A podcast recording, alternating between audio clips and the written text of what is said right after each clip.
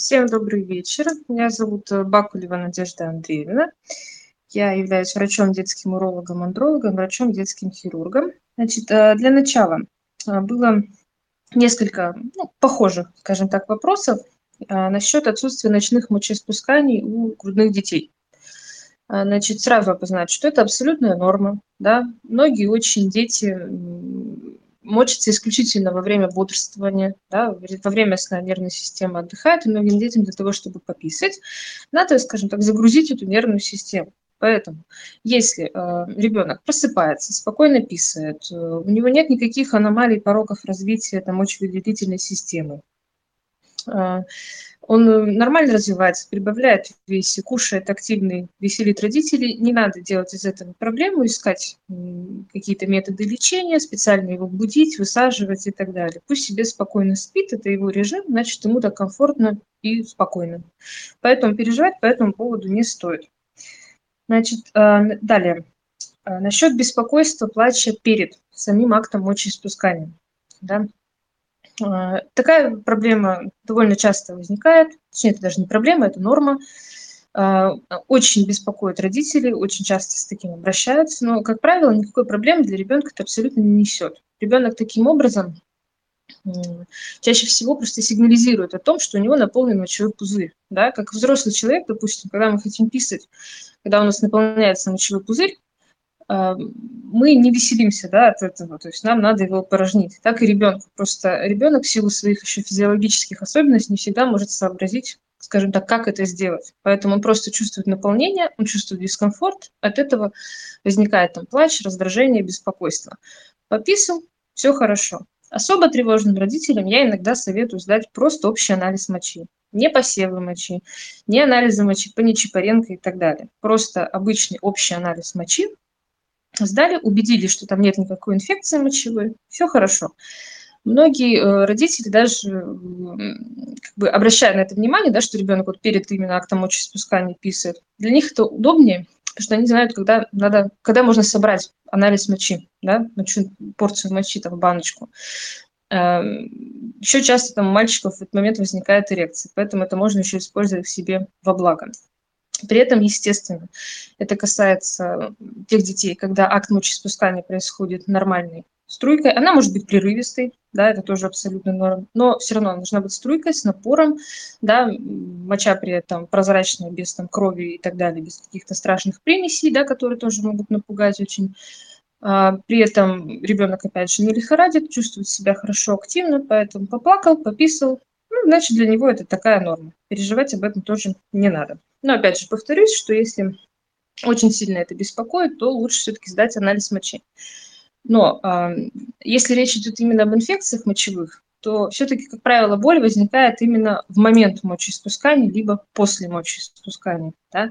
Все-таки есть небольшая разница. Поэтому, если, допустим, вы замечаете, что ребенок именно во время, то есть он захотел писать, начинает писать, начинает беспокойство, тут, конечно, однозначно сдаем общий анализ мочи. Опять же, только общий анализ мочи, без всяких посевов и тому всему подобного. Значит, далее. Был, э, был вопрос по поводу стула у трехмесячного, по-моему, ребенка на грудном вскармливании, да, об отсутствии стула в течение 7 суток и вообще в целом об урежении стула. На самом деле, по нормам Всемирной организации здравоохранения, это абсолютная норма для ребенка на грудном вскармливании, значит, молоко хорошо усваивается. А, опять же, по описанию ребенка это никаким образом не беспокоит, да, он не тужится, не капризничает, кушает хорошо, прибавляет в весе. Не надо переживать. А, значит, все у него нормально, ребенок растет, развивается, рано или поздно он покакает. Как-то обязательно там стимулировать его какими-то свечками, трубочками, куском мыла и так далее не надо совершенно. Значит, с ребенком все хорошо. Так у него на данный момент работает кишечник. Все замечательно, не переживаем. Так, а дальше вопрос по поводу гемангиом. У ребенка там не указан был возраст, но я так понимаю, что речь идет, наверное, о маленьком, там, может, месячном, двухмесячном ребенке. Тоже фото не скинуто было, но думаю, что гемангиомы сами по себе имеют такие довольно характерные клинические признаки, как-то сложно ее спутать с чем-то другим. А, во-первых, начнем с того, что гемангиома – это абсолютно доброкачественное образование, да, оно не переходит ни в какую онкологию, ничего подобного, и никаким образом не беспокоит ребенка. Она не болит, там, не жжет, не чешется, ничего. Как правило, гемангиомы чаще всего проходят самостоятельно. Конечно, они могут быть разных размеров, да, разные по виду, бывают там кавернозные, бывают плоские гемангиомы и так далее. А, но все равно чаще всего до года, до двух лет мы их просто наблюдаем, да, и ничего с ними не делаем. Вот. Они потихоньку начинают бледнеть, запустевать и абсолютно бесследно с возрастом исчезают. У кого-то уже и года, у кого-то к трем годам, у кого-то только к пяти годам. Да? Все зависит от самой гемангиомы, это все индивидуально. А по поводу лечения, эм, как таковое оперативное лечение, да, когда взяли, вырезали прямо эту гемангиому, ну, такое довольно редко в наше время, честно говоря, не слышала, что вообще это делали в последнее время, слава богу. Вот. Но лечение применяется в первую очередь консервативное, да? это назначение препаратов на основе там, ну, группа бета-адреноблокаторов. Но такие препараты, конечно, назначаются врачом в стационаре да, под контролем там, артериального давления ребенка, э, пульса, да, там, уровня ЧСС у ребенка, потому что ну, такие препараты, они вообще созданы были изначально для другого, и они могут влиять на общее состояние ребенка. Поэтому доза, конечно, подбирается в стационаре. Но, естественно, речь идет не о детях грудного возраста, да, речь идет о детях все-таки хотя бы старше года. А, также есть э, специальные прям клиники, даже есть сейчас специальная, отдельная специализация, так называется гемангиолог, да, который занимается лечением гемангиом, там есть специальная лазерная терапия. Не знаю, с какого региона, вы, в каком регионе вы находитесь. Например, по Санкт-Петербургу могу сказать, что есть клиника, она называется Остмедконсалт, э, где они занимаются лечением гемангиом вот, э, по ОМС. Да, и, как правило, своих пациентов там, после года-двух, если эти гемангиомы сохраняются, если очень сильно беспокоят родителей, или, мало ли, допустим, они начали расти, там, появляться в других местах, то я направляю именно туда, и дальше они там замечательно проводят лечение. Так, идем дальше. Значит, был вопрос по поводу э, микрогематурии у ребенка.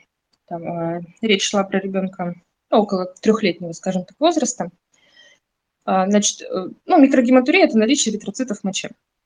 Как я поняла по вашему описанию, вам по всем исследованиям, видимо, там УЗИ, различные биохимические показатели, все было в норме, то есть исключена там мочекаменная болезнь, кристаллурии различные, обменные нефропатии и так далее. А, во-первых, микрогематурии довольно часто встречаются в детском возрасте, да. Чаще всего точную причину никто вам так и не назовет, да, мы не можем ее выяснить.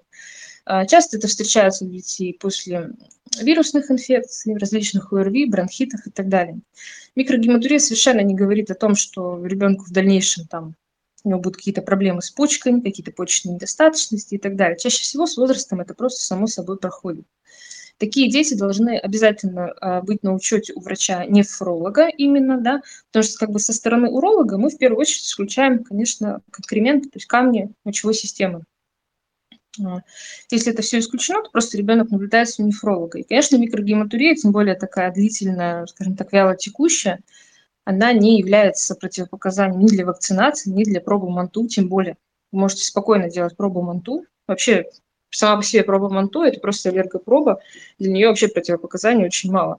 И никаких рентгенов в таком малом возрасте вместо нее делать не надо, потому что проба Монтон абсолютно безопасна, да, а рентген – это все-таки облучение, оно должно делаться по показаниям, да, даже, ну, тем более профилактические.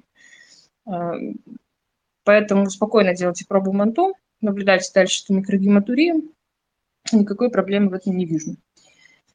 Затем был вопрос от Натальи по поводу четырехмесячной девочки, у которой периодически встречаются выделения я так понимаю, из все-таки больше вульвы, предлагалища, да, какого-то светло-желтого цвета. Может быть, гнойный, может быть, это слизистые выделения. К сожалению, без осмотра тут сказать сложно. Значит, по результатам ваших анализов хочу сказать, а, что посев мочи у вас абсолютно нормальный. Да, то, что там встречается и стриптокок, и кишечная палочка. Во-первых, это незначительный титр, во-вторых, они могут встречаться, в этом нет ничего абсолютно страшного. А, плюс э, сам по себе посев мочи в таком возрасте собрать довольно сложно, да, в норме вообще, в идеале, лучше собирать только катетером из мочевого пузыря прямо, да, минуя вот область промежности, да, область слизистых. потому что с нее можно насобирать кучу всего. А, я так понимаю, что вы, наверное, собирали мочеприемником, да, и все-таки посевы мочи из мочеприемника вообще оценивать не очень правильно. Но по общему анализу мочи 12-15 лейкоцитов – это, конечно, выше нормы, свидетельствует об инфекции мочевой. Но тут опять же, понимаете, если это действительно подтвержденная инфекция мочевая, то тут только один путь – это назначение антибактериальных препаратов. Да? Ну, онлайн я, конечно, не могу, скажем так, назначить, потому что ну, не, не видим ребенка, да, так делать неправильно.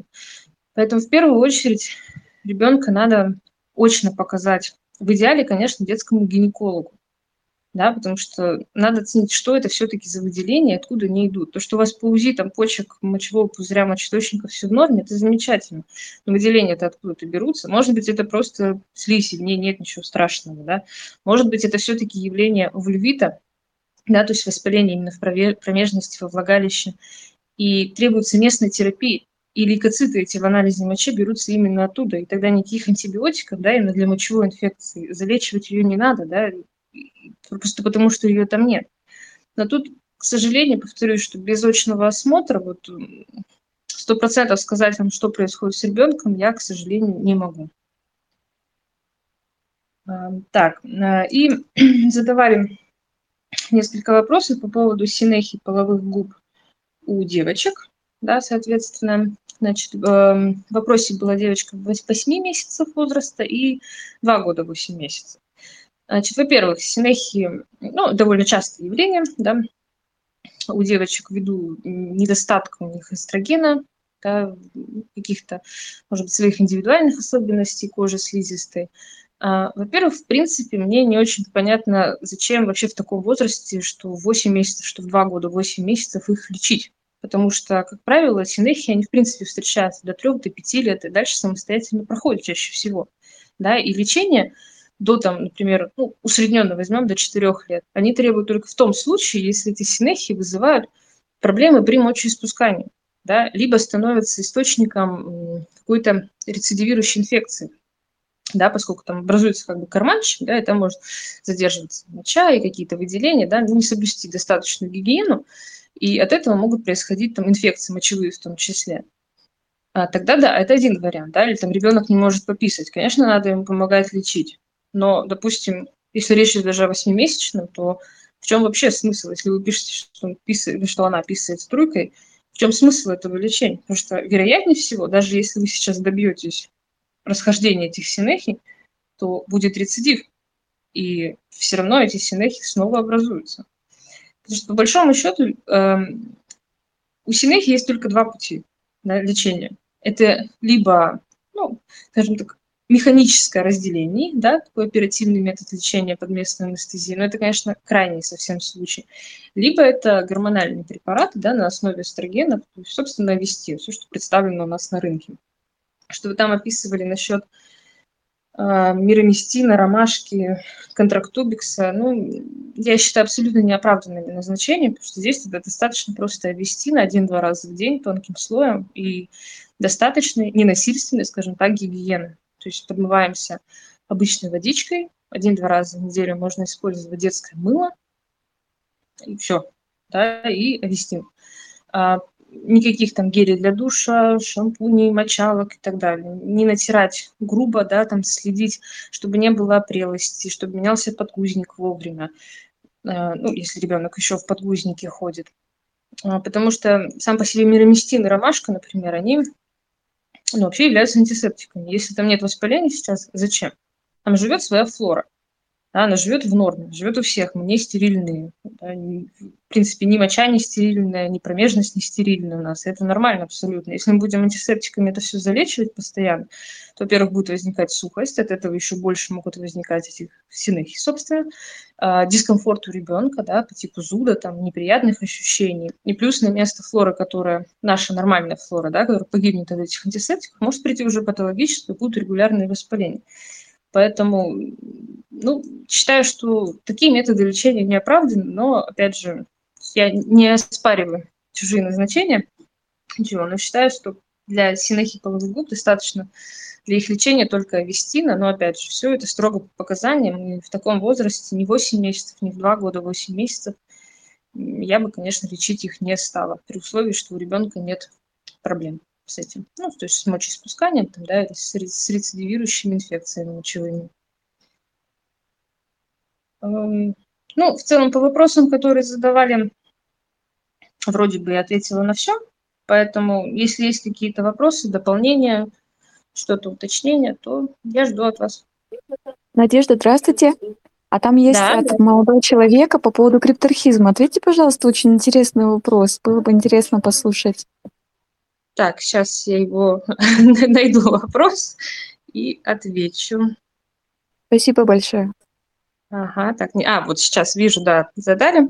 А, так, значит, малыш два месяца, крипторхизм, одно яичко не опущено. Угу. Угу. Да, Начну крипторхизм, да, понятно, это у нас не опущение яичек, может быть, с одной стороны, может быть, с двух сторон. Да, э, как правило, мы ожидаем самостоятельного опущения яичка до 6 месяцев, до года максимум. Далее только оперативное лечение, к сожалению. А, другие методы лечения, то есть есть, например, гормональная терапия, а, там, когда колят препарат ХГЧ, но на самом деле у них э, после этой терапии высокий риск рецидива, и поэтому она не нашла такого достаточного применения в практике, и недостаточно изучена, скажем так, что после всех этих уколов ХГЧ потом вообще происходит с этими яичками дальше. Не так уже давно она применяется. Поэтому единственный верный путь – это оперативное лечение. Но, конечно, два месяца этого делать не надо. А, спокойно до полугода можно ждать спокойно, даже до года. Вот. Но дальше Конечно, если в год это яичко не опустилось, то затягивать и ждать там до трех, до четырех лет уже нет никакого смысла, потому что само по себе яичко да, опускается под влияние мужских половых гормонов.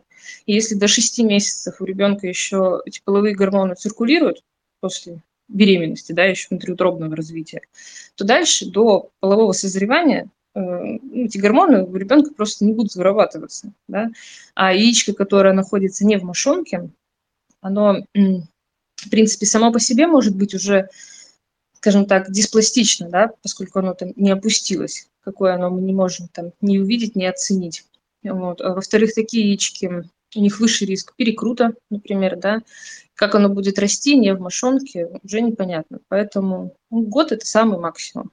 И дальше только операция. Тут опять же, то есть если яичко в плане самого оперативного лечения, да, если а, яичко пальпируется. Да, чаще всего вот, яичко, если задерживается, то задерживается в паховом канале. То есть мы его можем нащупать в паху. И э, если э, как мы его нащупали, да, все точно там подтвердили по УЗИ, что вот это яичко, все нормально, то специальные методики яичко опускается, подшивается к оболочкам мошонки, и все хорошо. Если яичко, бывают такие ситуации, когда яичко вообще невозможно пропальпировать, то тогда все оперативное лечение начинается с диагностической лапароскопии, да, когда визуально глазом, через камеру смотрят, есть ли это яичко вообще, да, может быть, оно застряло там, еще в брюшной полости осталось, да, где изначально и развивается.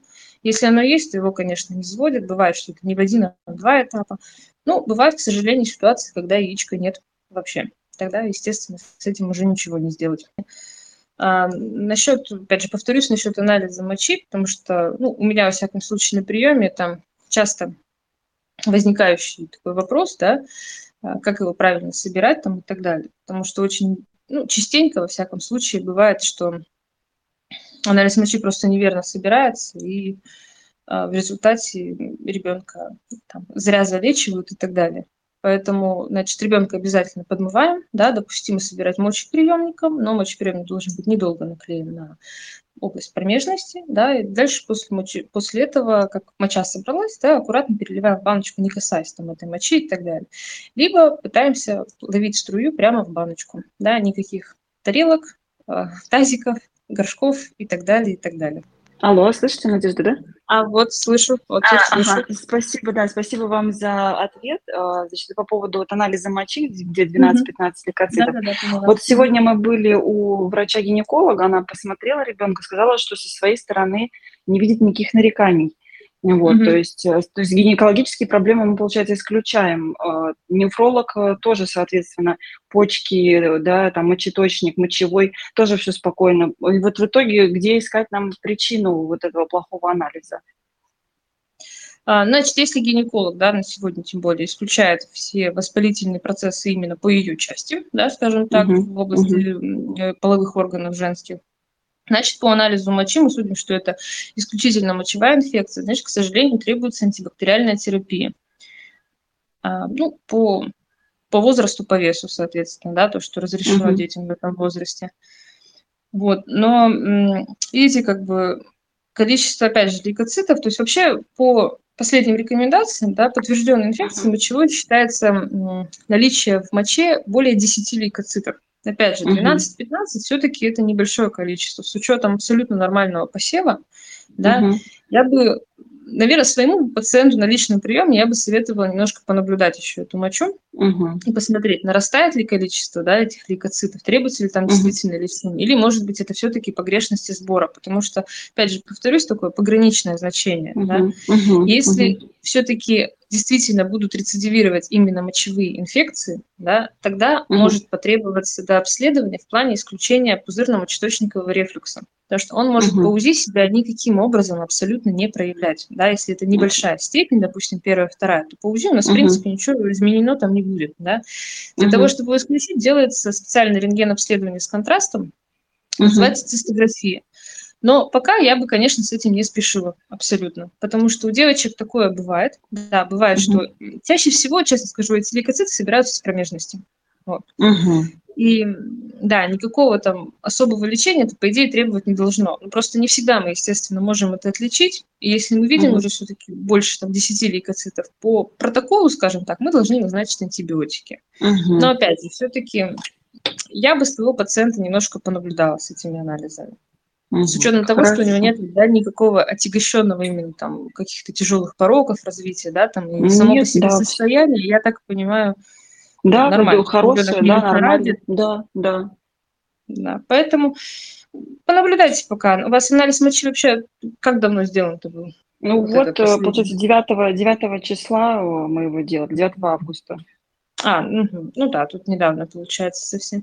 Ну, пересдайте, например, в понедельник, посмотрите, если будет сохраняться, угу. да, больше 10 лейкоцитов, либо мало ли там нарастать, да, еще, угу.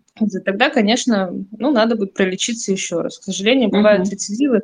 Знаете, бывают рецидивы инфекций мочевых у маленьких детей, когда при этом ни со стороны урологии, ни со стороны нефрологии мы не видим, да, какого-то вот четкого обоснования, да, какой-то четкой прям угу. причины. Ну, значит, вот что-то, какие-то бактерии забрасываются в мочевой пузырь, размножаются там. Ну, угу. Что делать? Надо лечиться тогда в таком случае. Хорошо, спасибо большое. Угу. Вам спасибо за вопрос. Да, увидела здесь вопрос э, в чате, написали. Значит, о том, что после э, прививки, значит, лихорадки ночью после вакцинации на подгузнике увидели такое, видимо, светло-красное пятнышко. Э, ну, не знаю, насчет возраста здесь не указано, но, да, врач им сказал, что, возможно, выходит соль, после больше водобиль. На самом деле, да, вероятнее всего, речь идет об уратурии, то есть о выходе большого количества уратов с мочой. То есть, э, на самом деле, такое состояние встречается у совсем маленьких новорожденных детей, да, называется мочекислым инфарктом. А, но это может встречаться у детей постарше, да, чаще всего это свидетельствует о недостатке жидкости, тем более еще на фоне лихорадки у ребенка. Поэтому, если вы сделали УЗИ, я понимаю, УЗИ почек, а, и все там хорошо, да, ну, как правило, там будет все хорошо. Переживать об этом не стоит, надо просто ребенка допаивать, ну, либо, я не знаю, о каком возрасте идет речь, поэтому э, либо ребенка допаивать водой, да, если уже положено, либо просто грудь почаще, да, предлагать, и, и все. Ну, вообще, конечно, в идеале бы сдать еще анализ мочи общий, потому что я так не увидела, что вы его сдавали сами. Но я думаю, что в общем анализе мочи, собственно, там и подтвердится это количество уратов большое, и вероятнее всего будет э, удельный вес, то есть плотность мочи большая. Но э, с этим не надо ничего делать, не надо бояться, это может периодически встречаться у детей грудного возраста. Ничего страшного это в дальнейшем не несет абсолютно. А, ну да, здесь попросили еще раз уточнить. Значит, ребенку 3 месяца, 7 дней нету стула, да, с двух месяцев э, ребенок на грудном вскармливании, я так понимаю. А, нет, здесь не указано насчет вскармливания, но с двух месяцев э, урежения стула, при этом ребенок не тужится, не капризничает, газы отходят. Что делать? Ничего с этим делать не надо, кормить, да, грудное подтвердили, да, все это по нормам укладывается, ну, значит, нет у него стула, хорошо усваивается ваше молоко. Если ребенок не беспокоится абсолютно, кушает нормально, активно, не тужится, не проявляет никакого беспокойства, все хорошо, кормите дальше.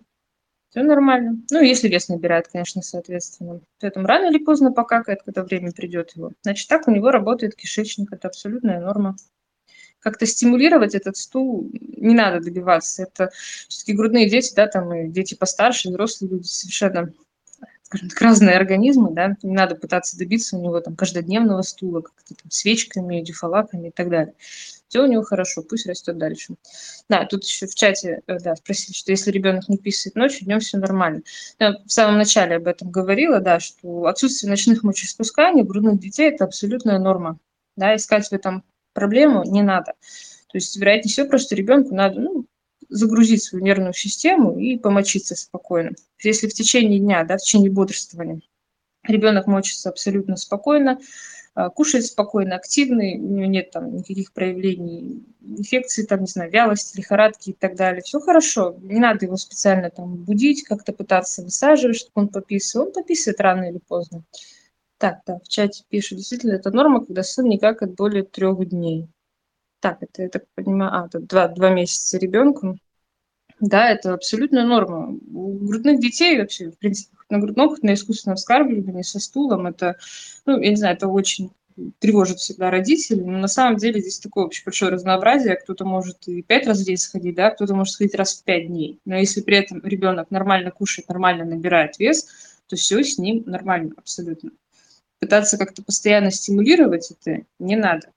Тем более, ну, на самом деле здесь э, в самом этом чате замечательные педиатры неонатологи, которые ну, неоднократно э, рассказывали про эти темы, что, да, что ребенку может там элементарно не может там одновременно и э, как бы напрягать да, там, переднюю брюшную стенку, да, там мышцы и расслаблять там попу. Ему со временем надо к этому научиться. Самый главный показатель здесь это именно набор веса ребенка. Там набирает, все хорошо. Не надо беспокоиться по этому поводу, все равно покакает посещение бани ежедневно с сыном двух месяцах не вредно ли? Ну, понятно, что все проживают в разных условиях. Если баня единственный, ну, скажем так, источник для гигиены, то что тут поделаешь? Ну, естественно, надо следить за температурой, следить за питьевым режимом ребенка, не допускать перегревания и так далее. Так, конечно, ребенок может мыться. Но другой вопрос, зачем два месяца ребенка прям ежедневно мыть?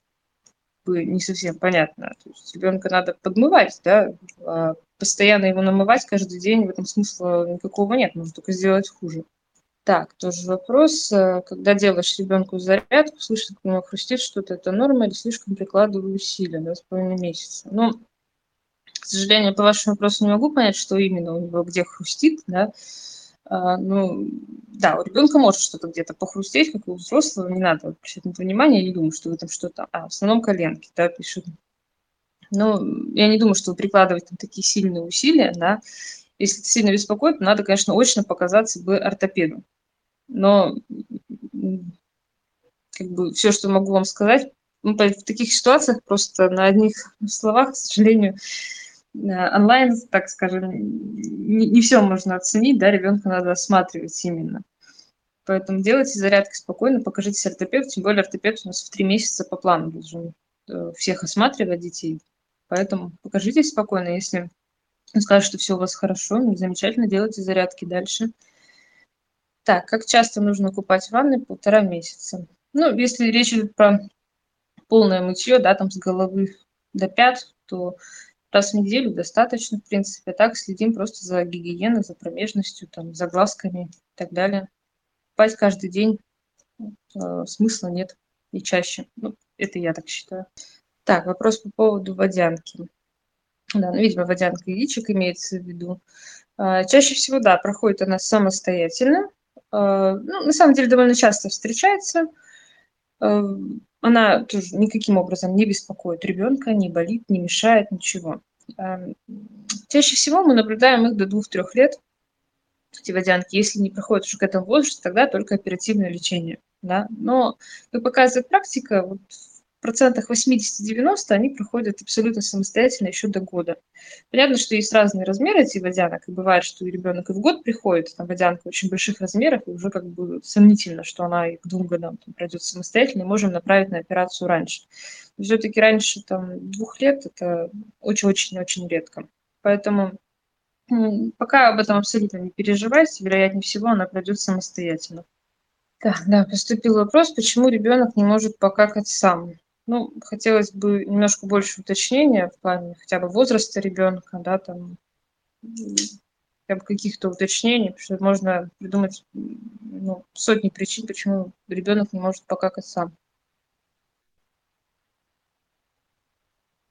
Если речь идет про ну, грудного ребенка, да, чаще всего встречается, то а, чаще всего, ну, еще просто вот такая, скажем так, недозрелость, да, там нервной системы, ребенок не может там и тужиться, и расслабить тут же анальный сфинктер одновременно, а, ребенка может э, просто хорошо усваиваться грудное молоко, да, ближе полтора месяца ребенку, и просто нечем, скажем так, какать, да, там все очень слишком хорошо усваивается. Поэтому, опять же, повторюсь, что все это очень индивидуально. И тут э, не хочу отнимать хлеб у педиатров, и думаю, они тут больше про все это расскажут то ребенок, там, допустим, на грудном вскармливании может там 8 раз в день сходить покакать, может сходить один раз в 8 дней. И то, и то абсолютная норма. В первую очередь смотрит именно на набор веса ребенка, на то, как он кушает, как он растет. Да? Если все это нормально, то не надо акцентировать на этом внимание и постоянно ждать этого стула и искать из этого проблемы. Все это чаще всего ну, со временем, естественно, придет более-менее взрослую норму. А так самое главное, чтобы ребенок набирал вес хорошо. Э, конечно, есть, если говорить там, с хирургической точки зрения, есть там а, всякие тяжелые пороки развития, а, когда, там, ну, например, самое такое известное, скажем так, в общих кругах, там, какие-нибудь болезни Гиршпрунга и так далее. Но все-таки это большая редкость, и подозревать ее там у каждого грудного ребенка, естественно, никто не будет. И они подозреваются намного дальше. И там одним из ключевых идет то есть, э, отсутствие набора веса, как бы недостаток набора веса у ребенка, да, недостаток его развития. Поэтому ну, чаще всего это, конечно, просто вот такие физиологические временные явления. Да, вот, собственно, наш специалист, педиатр-неонатолог замечательный подтверждает, собственно, то, что я пыталась донести, что все это функциональный характер носит, и все это со временем придет, ну, более-менее, скажем так, укладывающую в нашей голове норму, да, потому что мы, как взрослые люди, привыкли, что надо вот ходить какать каждый день, да, у ребенка немножко иначе это все, и искать в этом, опять же, повторюсь, проблему постоянно не надо. Ну да, здесь пишет, что педиатр сказал, что ребенок обязательно должен какать один раз в день. Ну, это какие-то устаревшие данные, сейчас они совершенно другие, и нет, нет в этом никакого смысла добиваться этого стула раз в день. Опять же, как уже и я, и педиатр написали, что главное, чтобы ребенок набирал вес и кушал хорошо, развивался, и все. Значит, все с ним нормально абсолютно. И все это функциональные проблемы, которые со временем пройдут. Вот и все. Понимаете? А так, если да, придираться ко всему, да, к детям, то можно и в плане мочеиспускания, да, придумать огромное количество проблем, да, и высчитывать, что вот по норме там новорожденный должен там писать, не знаю, там, там 20 раз в день, да, давайте считать, а если он 18 раз подписывал и так далее. Но мы же не занимаемся этим. Почему к стулу такое пристальное внимание, я, честно говоря, не очень понимаю. А, опять же, то есть мы же всегда в первую очередь плане грудного ребенка оцениваем именно его общее развитие, именно его набор веса. Если с этим все хорошо, значит везде все хорошо. Поверьте мне, ребенок, который не доедает, у которого какие-то а, там, не знаю, врожденные пороки развития, инфекции там и так далее, и так далее, он и вес набирать не будет абсолютно, и, в принципе, сам по себе не будет развиваться нормально. А так не надо выискивать проблему там, где ее нет, и пытаться тем более ее лечить там всякими слабительными, свечечками, газоотводными трубочками и всему тому подобное. Надеюсь, что была полезна сегодня, постаралась ответить на вопросы. Спасибо всем большое за участие. Было очень интересно попробовать что-то новое. Все, всем спасибо, всем прекрасных выходных. Всем до свидания. Мы знаем, как непросто приходится молодой маме. Вопросов много, ответы противоречивы, а времени на изучение часто не хватает. Именно для этого мы собрали основные темы материнства и объединили их в одном сервисе. Мы надеемся, что эта информация будет полезна для вас и даст понимание происходящим процессам. Желаем вам счастливого и спокойного родительства. Присоединяйтесь к нам. До новых встреч!